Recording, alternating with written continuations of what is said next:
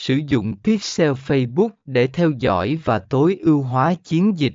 Phần 18a. Phân tích dữ liệu và xác định điểm mạnh và điểm yếu. Sau khi đã tích lũy đủ dữ liệu từ Facebook Pixel, việc phân tích là một bước quan trọng để hiểu rõ hiệu suất của chiến dịch.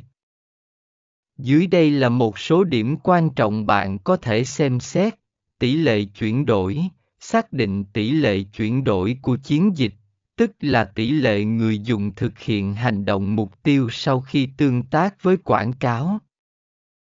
Điều này có thể là mua hàng, đăng ký, hoặc bất kỳ hành động nào bạn đang theo dõi.